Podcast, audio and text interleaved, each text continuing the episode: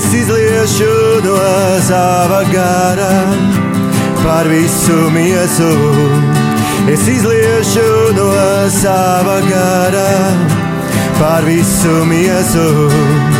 Es izliešu no sava gara par visu miesu. Kas maniem vārdiem tic, kā rakstos sacīts, no viņa miesas plūdīs dzīvā ūdens traumas. No viņa dzīvības traumas plūst, no viņa dzīvības traumas plūst.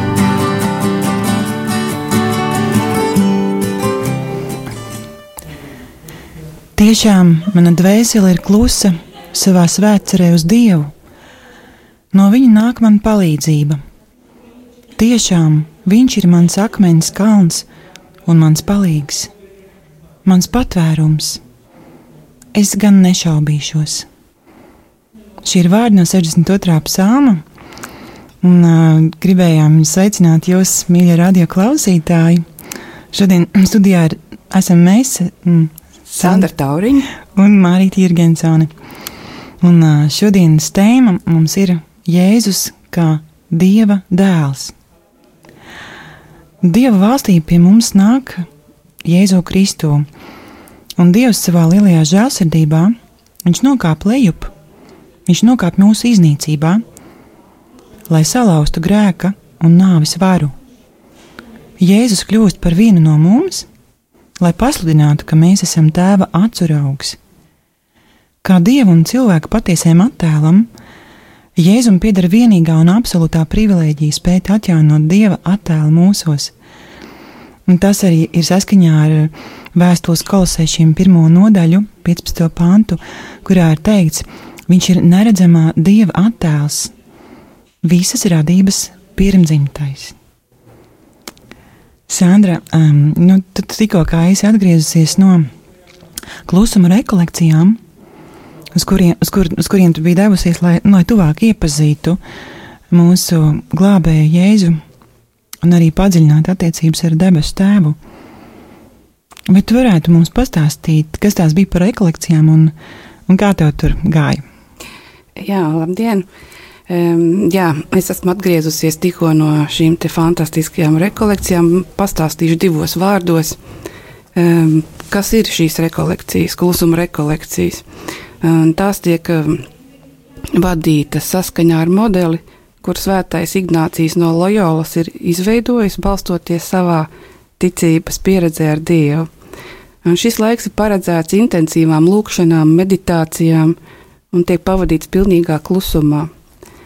Pirmās dienas tiek veltītas tā, lai apklustu, norimtu, un um, sākot jau ar fizisku nerunāšanu, un pēc tam arī ir vieglāk norimt sirdī un domās, un atstājot visas problēmas ārā. Saki, cik ilgu laiku tu pavadīji šajās rekolekcijās? Man tās bija divas nedēļas. Divas nedēļas projām no, no saviem, no ģimenes. jā, jā. Pilnīgi prom tā, dieva azotē, jā? Pilnīgā dieva azotē, jā. Hmm, iespaidīgi. Jā, un varbūt tās arī bija kaut kas tāds, ko tu šajā laikā tieši e, saņēmi, jo es iedomājos, ka esot prom tik ilgu laiku, Dieva klātbūtnē, noteikti tur vajadzēja būt kaut kādam dziļākam pieskārienam. Ne? Nu man šīs rekolekcijas sākās ar to, ka Dievs savā lielajā, lielajā žēlastībā man atklāja daudz dažādus maldus manā dzīvē un kļūdas.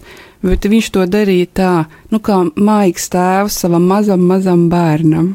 Nu, kas tie bija par maldiem, kas, e, nu, ko tu tā agrāk biji domājis? Ai, Mārīt, man tur bija vesels lērums ar maldiem.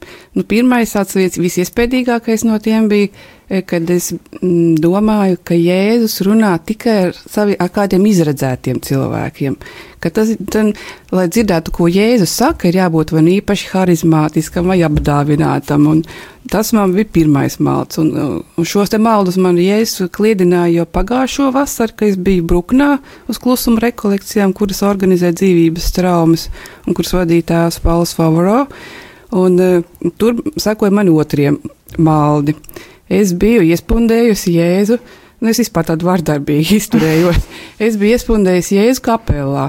Man, man tāda sajūta bija, ka Jēzu, ka es aizēju kapelā un adorācijas laikā mēs esam viens pret vienu, un kad tad es tiešām sirdī dzirdu, ko viņš man saka, un ka viņš tikai tur runā.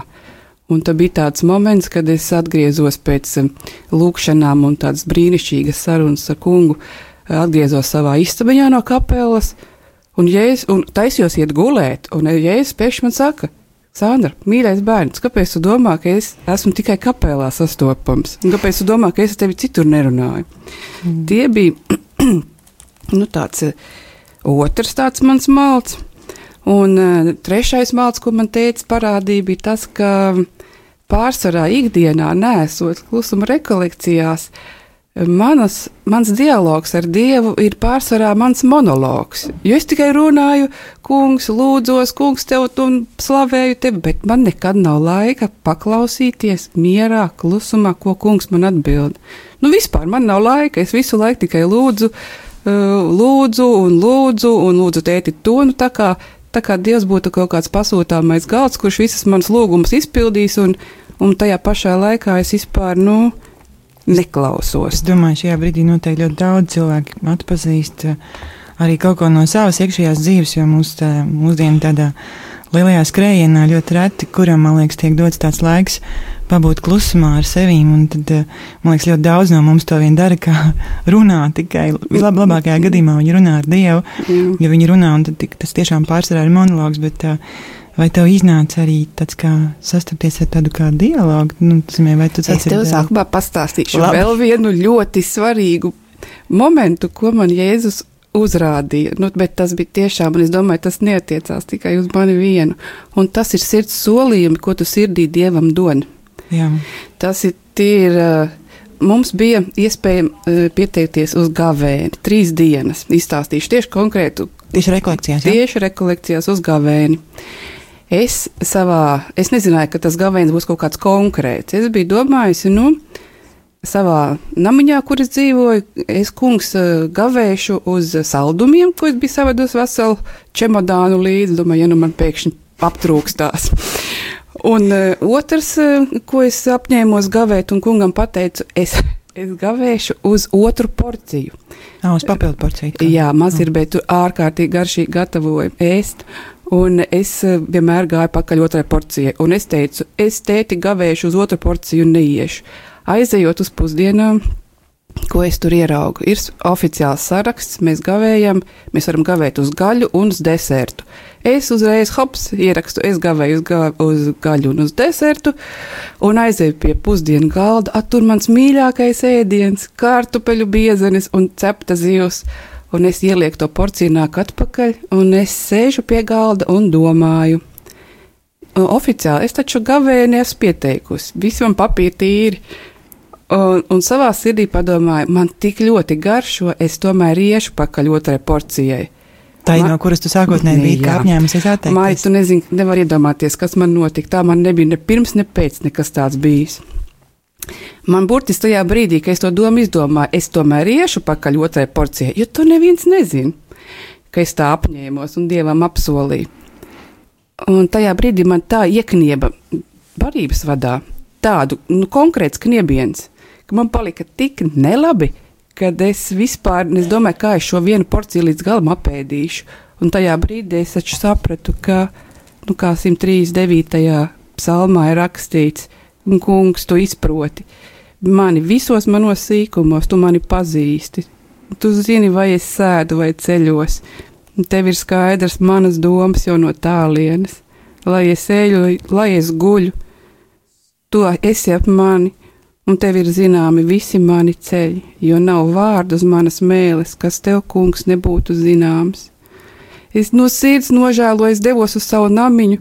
Es teicu, teicu tēti, piedod, piedod to manu, to manu tādu, nu, nu, vai tad tiešām es savā sirdī nezinu, ka tu, kungs, tu taču redzi, tu pazīsti mani labāk pati nekā es sev, un kad tu dievam doti solījumi, pat tikai sirdī, ka to tikai zinām mēs divi, ir pat svarīgāki nekā tu būtu sasolījis visai pasaulē kaut ko. Jā, tiešām iespaidīgi. Jā. Saki, vai bija arī vēl, kas vēl bija tāds šajās rekolekcijās, nu, ko tu piedzīvoji, varbūt kaut kāda īpaša lūkšana vai kaut kāda īpaša tuvība ar Dievu? Ah, vēl ko es atcerējos. Mm -hmm. es atcerējos vēl to. e, kad mēs ļoti viegli paši savā vietprātībā varam atteikties no, no, no tā, ka Jēzus tavā, tavā dzīvē nu, pieņem, darbojās tā ar tādu svētību un palīdzību. Un to es darīju vienā no, no, no šīm rekolekciju dienām, pa vidu kaut kur. Es sajūtos ļoti, ļoti nogurusi, piekususi un, un devos pastaigāties, un tur blakus baznīca ir kapi. Un es pie kapiem pienākot, pie tiem vārtiem, es, es tā padomāju, viss, es negribu lūgties, es negribu neko lasīt, es neko neprasīšu jēzumu. Un, un devos tajā kapsētā iekšā. Līdz puskapsētais bija nogājusi, un pēkšņi man tāda doma iešaujās prātā, Jēzu, kur tu esi? Un viņš man arī atbild, viņš saka, es esmu pie kapsētas vārtiem, kur tu man atstāji. Es jau, wow, Jēzus, piedod, es tevi negribēju tur atstāt, bet Jēzus man parādīja tikai to, cik viņš ļoti, ļoti pret mums izturās ar respektu. Ja mēs paši pasakām, ne, mums nevajag, es pati tālāk visu darīšu, tad viņš to ļoti respektē un atstāja. Nu, un tad nebija tā, ka viņš man atstāja. Viņš jau man tur gaidīja pie tiem vārtiem. Viņš jau zināja, ka es agri vai vēl pajautāšu, Jēzu, kur tu esi.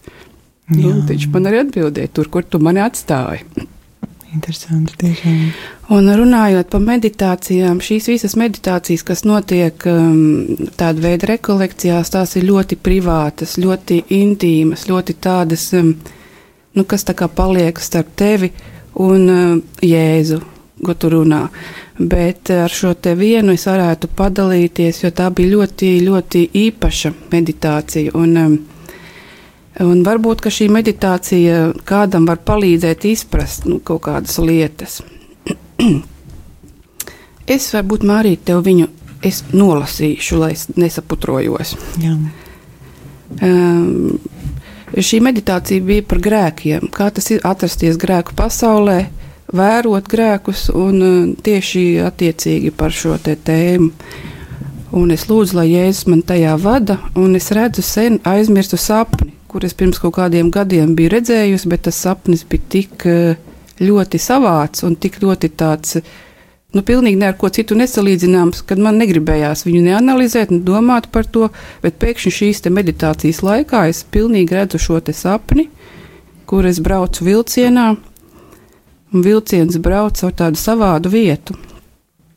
Vienā pusē ir logi, pa kuriem var redzēt visus pasaules grēka ainas karš, bordelis, bērni badanāvē mirstoši, vardarbība, aborti, okultisms un slepkavības. Es redzu ļoti daudz ciešanas, izpostīta daba, bojā gājuši dzīvnieki, putni. Nākošajā logā ir ainas no pilas, kur grez, no grezniem traukiem cilvēki ēd zeltu, un nākošajā ainā ir ka cilvēki ēd zāli, un viņiem ļoti salst, salst līdz sāpēm. Es šajā vilcienā neesmu viena. Tas ir pilns, bet cilvēki nestāv kājās, visi sēž un vēro ainas pa logu. Vilciens iet ļoti lēnām, bet vilcienā ir droši, un es skatos ārā pa logu, un vērojot šo, šīs ainas, man apņem savāds sastingums un apmulsums. Kas tā ir par vietu, kur mēs braucam? Vilciens ik pa laikam apstājas. Kad kāds no pasažieriem izlēma izkāpt, nav pieturas vai vietas, kur obligāti vilcienam būtu jāapstājas. Katrs pats var izvēlēties, apstāties vai ne, palikt vai izkāpt. Ir tikai jāizdara izvēle, jānospiež poga pie sava krēsla Bet vilcienam ir arī otrs lokus. Kupejas otrā pusē. Tur aina visu laiku ir viena un tā pati, un tā nemainās. Pelēks nomācošs un smaga migla, nav ne mazākās vēja pūsmas. Gaiss ir smacīgs un smags. Tas ir purvs, kurā salipušiem spārniem, kā pelēki naktstauriņi, atrodas cilvēki lipīga, žultaina, purva rāva viņus tur iekšā, un viņi nevar pakustēties. Ja kāds mēģina salipušos spārnus kaut mazliet pacelt, tad no purva dzīvēm momentā izšaujas milzīga sudrabaina čūska un nelaimīgo ar triecienu ietriec atpakaļ. Tur nekas nemainās. Visu pārklāja bezcerība, nolemtība un tāda nāves apziņa, ka tu esi miris, bet tomēr eksistē. Vienīgās izmaiņas ir spožās čūskas zibenīgā parādīšanās. Es jautāju vilcienu vadītājam, kā tie nelaimīgie tur nokļūst, un viņš man atbild. Viņi pievīlās pie čūskas spožās gaismas un viņas spēka un varenuma. Viņi izlēma izkāpt kādā no šīm pieturām. Viņi nebija pacietīgi sasniegt gala mērķi. Es teicu, ka es negribu uz to visu skatīties, jo tas ir pārāk nomācoši, un jautāju, cik ilgi vēl jābrauc. Un man atbildēja līdz pasaules galam. Un tad es jautāju un saucu Jēzu, kur tu esi? Un man atbildēja, es sēžu pie stūra šim vilcienam bērns. Un es jautāju, kāpēc vilciena riteņi ar spēku griežas atpakaļ? Bet mēs tāpatās, neskatoties uz to, braucam uz priekšu. Un Jēzus man atbildēja, grēkam ir milzīgs spēks, kas valda pār riteņiem. Uz priekšu mēs braucam tikai manā žēlastībā. Un tad es jautāju Jēzu, ko es varu darīt priekš tevis? Un Jēzus man saka, paliec ar mani, paliec ar mani nomodā. Tad es Jēzum saku, bet man nav biļetes. Un viņš saka, jums nevienam nav biļetes. Jūs visi braucat šajā vilcienā uz ko es Jēzum saku paldies, tēti, ka tev ir vieta priekš mani šajā vilcienā un ka tu mūs visus bezbiļetniekus esi uzņēmis. Jā, iespaidīgi. Un uzreiz kaut kā sasaucas arī šis lielā mērā arī ar to, ko savulaik arī tēvs Džeims Manģekals aprakstīja savā grāmatā. Es redzēju mūžību, kā jau varbūt daži Iespējams, kādi no radio klausītājiem būs bijuši arī šajās rekolekcijās, kuras notika pirms divām nedēļām Rīgā. Um, tas Džeims Maģikals arī, tad, tad uh, viņam savukārt bija vīzija, kuru viņš piedzīvoja tad, tad, um, savā klīniskās nāvis pieredzē. Un kaut kā ši, gan šī, gan arī tēva Džeims un arī daudz, daudz cilvēku piedzīvotais. Kas ir uz tādas kā dažkārt mūžības sliekšņa, liek domāt, ka patiesībā dzīve ir ļoti, ļoti nopietna. Un uh, visas tās izvēles, ko mēs izdarām, viņas, viņas nes uh, savu tādu, nu, nes arī savas sekas. Taču mēs vienmēr varam zināt to, ka Jēzus vienmēr ir klātesošs mūsu dzīvē. Ka viņš vienmēr mūs ļoti, ļoti gaida, un ka viņš ir tieši tāpēc arī atnācis, lai šajā kritušajā pasaulē mūs pasargātu, lai mūs satvērtu, lai mūs uh, samīļot, lai, lai būtu mums blakus un lai mums parādītu to, to, to ceļu, kāds, kāds kā būtu ejams. Kā tu jūties pēc šīs meditācijas, kur, tā, kur tu piedzīvoji šajās rekolekcijās? Mm, atrodoties šajā meditācijas vilcienā, es jutos ļoti droši.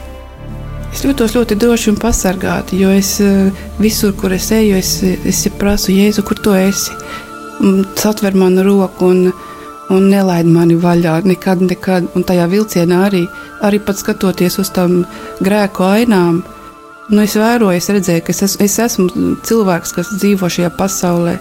Un, bet, un arī varbūt tās varbūt jautāt, kāpēc vilciens un kāpēc vilciens taču ir maziņš un tas, tas ceļš ir šaurs. Bet tiem, kas dievu mīl un tiecās pēc debesu valstības, jau nav nekāda lielā ceļa. Tas ceļš ir ļoti šaurs un ļoti konkrēts. Tas jau ir rakstos ir teikts īstenībā. Kad šaurs ir tas ceļš, pa kuru mēs varam sasniegt šo valstību. Un, un neskatoties uz to, ka grēki ir tik spēcīgi, ka viņi rauj to vilcienu atpakaļ. Bet tomēr mēs uz priekšu ejam viņa žēlsirdībā, un tas ir man tāds ļoti liels stiprinājums. Jā.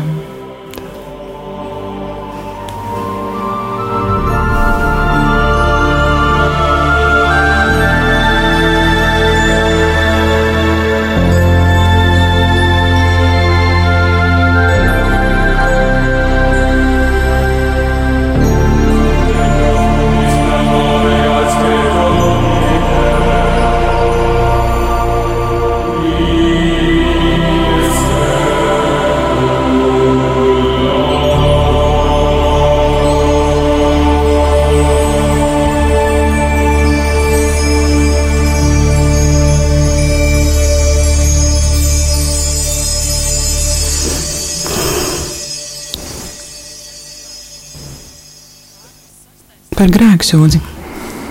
Kā grēksūdzē atbrīvo krusta spēku? Jēzus ir mūsu cerība, un tādēļ, ka paklausīja viņš, arī mēs varam paklausīt. Kādā veidā mums tiek nodota, nodots viņa paklausības ievērojamais spēks? Tas notiek caur grēku piedošanu. Svētais Atanāzijas savulaik rakstīja, Jēzus nevar dziedināt to, ko viņš nav uzņēmis uz sevi.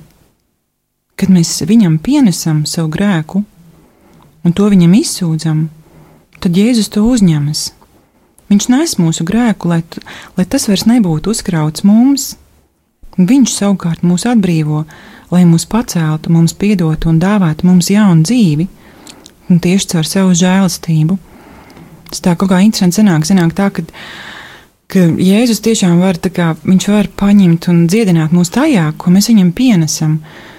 Un iznāk, ka tas, ko mēs viņam nepienesam, ko mēs tā kā paturam sev kaut kādu iemeslu dēļ, varbūt mēs vienkārši jūtamies nedroši, varbūt kaut par kaut ko nokaunējušies, vai var, vienkārši, nu, vienkārši negribam viņam kaut ko atdot vai atzīt. Tad sanāk, sanāk ka viņš ir ka tas, ko mēs viņam nevaram atdot, viņš mums tā īsti nevar paņemt. Nu, bet viņš ir paņēmis visu, viņš ir apsolījis. Tas nozīmē, ir, ka izvēle ir mūsu ziņā. Mūsu viņš rokās. ir paņēmis un apsolījis, un tas ir atkal tas pats stāsts, ko viņš man teica pie kap, kap, kapsētas vārtiem. Tā vai izvēle. Un tu, tu atteiksim, uzticies man, un tu nāc ar mani, un es eju ar tevi, eh, un arī par grēkiem. Ja tu man viņus atdod, es viņus gaidu, es, te, es pie krusta par viņiem esmu samaksājis. No turienes arī nāk tas, tas, tas, tas teikums, tev tavi grēki ir piedoti. Tieši krustā, kad viņš ir piesis, viņš saka to man. Un tajā brīdī, kad man nāk kārdinājums vilkt atpakaļ kādu no grēkiem, es šo skatu atceros, ka kur, no, no kurienes viņš man to saka. Mm. Jā. Un arī ļoti svarīga sadaļa šajās rekolekcijās bija um, nu, gan meditēt, gan lūgt par grēkiem, lai uzrāda tavus grēkus un gatavoties savai grēksūdzei. Un, um, un es lūdzu Jēzu parādi man, uzrādi man manus grēkus, kā, viņas, nu, kā manī tie grēki, varbūt ir kaut kas tāds, ko es vēl neesmu atpazinusi, jo man vien, vienā brīdī likās, ka es jau pa lielam visus grēkus esmu nožēlojis, un man viss ir kārtībā, nu, praktiski jau, nu tā. Un šajā grēksūdzes lūkšanā Jēzus man aizveda, zinu, kurieni? Mm. Eh, kad man bija trīs gadi. Oh. Kad es biju mazs bērns un man bija trīs gadi, Jēzus man ļoti maigi parādīja, ko es darīju. Es, eh, es darīju pāri savai mazākajai māsai. Es eh, speciāli viņu grūdu no krēsla ar tādu domu, lai viņa raudātu. Bet man nebija īsti skaidrs, ne es pati biju piedzīvojusi sāpes, ne es arī zināju, kāpēc es to daru. Man patika spaidīt dzīvniekus, kaķus, piemēram, lai kamēr viņš sāk ņaudēt, Un kāpēc es to daru? Es to nezinu. Es jēdzu un prasu, kāpēc man tu uzrāda tādas lietas. Jo, redz, ir daudzi ir tādi priekšstati, ka bērns ir maziņš, viņš negrēko. Jēzus man parādīja, ka bērns ir piedzimstot, viņš jau nāk ar to grēku. Tu pat neapzinies, kāpēc tu to dari, bet tevī tas iekšā ir kaut kas tāds. To es visu nožēloju. Protams, ļoti, ļoti pēc raidījuma pajau, pazvanīšu māsai, pajautāšu atdošanu, palūkšu. Jā. Un uh, aizveda man arī uz jaunības dienām, tādā tīņa vecumā. Parādīja nākošā tā aina bija, kad uh, es prasīju, Jēzu, kur tu biji, kad es, man, kad es biju tīņa vecumā. Viņš man parādīja, kur viņš bija. Viņš mani sargāja. Visapkārt bija ļoti moderni, gan smēķēt, nu, diskotēkas un iedzert kaut ko. Un viņš man dāvināja tik ļoti lielu riebumu pret to, ka man tas neiepatikās. Arī pasākumos, kaut kādas ballītes, nu, piesaistīt puišu uzmanību, un tā kaut kā likās, nu, ja tev neviens neskatās, tu nevienam nedari, neviens, neviens tev vispār, nu, tā kā negrib. Uh, Jēzus man parādīja, kā viņš mani sargāja. Viņš manu miesu pasargāja tīru, šķīstu. Arī visās pasākumos, visās ballītēs man neviens netika klāt. Viens puisis vienā ballē man tieši tā arī teica, viņš teica, klausies, Un tev laikam dievs sargā. Un es tā domāju, tajā brīdī tādi neizprotami vārdi no tāda puika, bet eh, jā. Tas bija laikā, kad tu nemaz tik labi nepazini dievu. Zināt, es vispār jā? nepazinu dievu. Nu, man, bija, man bija tāds, man bija tajā laikā priekšstats, ka ir kaut kur labais liktenis, nu, un tā, tā tas viss tam līdzīgi. Mm -hmm. Bet tajā pašā laikā, gatavoties šai grēksūdzei, viņš man parādīja, viņš man parādīja kā, kā viņš mani sargā, bet viņš man arī parādīja, ko es pati darīju. Tā kā tikko parādījās pie mums šeit eh, video magnetofoni, video filmas pirmās, tad tie arī bija tie momenti, kad eh, Jēzus mani sargāja ar manu miesu šķīstu, bet skatoties, teiksim, pornogrāfiskās filmas, eh, fantazējot par tām, viņš man parādīja, kā, nu, viņš mani sargāja, ko es daru pat ar savu do, savām domām, fantāzijām, to es izlemju pati. Un tas arī bija klāt pie, nu, pie grēksūdas, jā. Tas nozīmē, ka tā tiešām izvēle vienmēr ir mūsu ziņā, ko mēs darām ar to, kas mums ienāk prātā. jā. Jā. Vai tu arī pati, teiksim, vai tev ir kaut kas, eh, ko tu esi piedzīvojis, nu, kādi varētu kaut kādas grēkus un augļus savā dzīvē, vai varbūt savā, s- nu, ko tu esi Nu, manā dzīvē tas pēc, skatu pēc eh, šīm te lielajām grēksūdzēm, nu, tu jūti to, tādu atbrīvošanu, ko tu nevari, to sajūtu tu nevari ne, ne ar ko citu dabūt. Tu pēc tādas patiesas, īstas grēksūdzes, ka tev ir sirds salauztība, bijis, tu esi raudājis un atzinis un atdevis to jēzu, un viņš to visu ir paņēmis. Tu jūties, ka tāds mazs balts baloniņš, kas tikko ir piepūsts un palaists, un tā kā mazs jaunzīmes bērniņš, tik trausls, nevainojams un, un teita apsargāts. Jā, un tad tas bija, teiksim, nu, tad to, to vispār, kad tu sāki praktizēt grēksūdzi apmēram, nu, kad, kad tu vispār iepazini, kas tas tāds? Mm, grēksūdzi es sāku praktizēt, um, nu, kaut kāds laiciņš jau ir.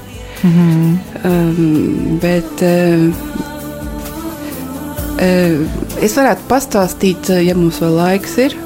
Pāris minūtes. Jā, kā manā ģimenē es redzēju grēksūdzes augļus, tik varenus, ka pēc šīs te, pēc šie, šo augļu skatīšanās man vispār nav nekāda, nekādu šaubu, ko dod grēksūdze.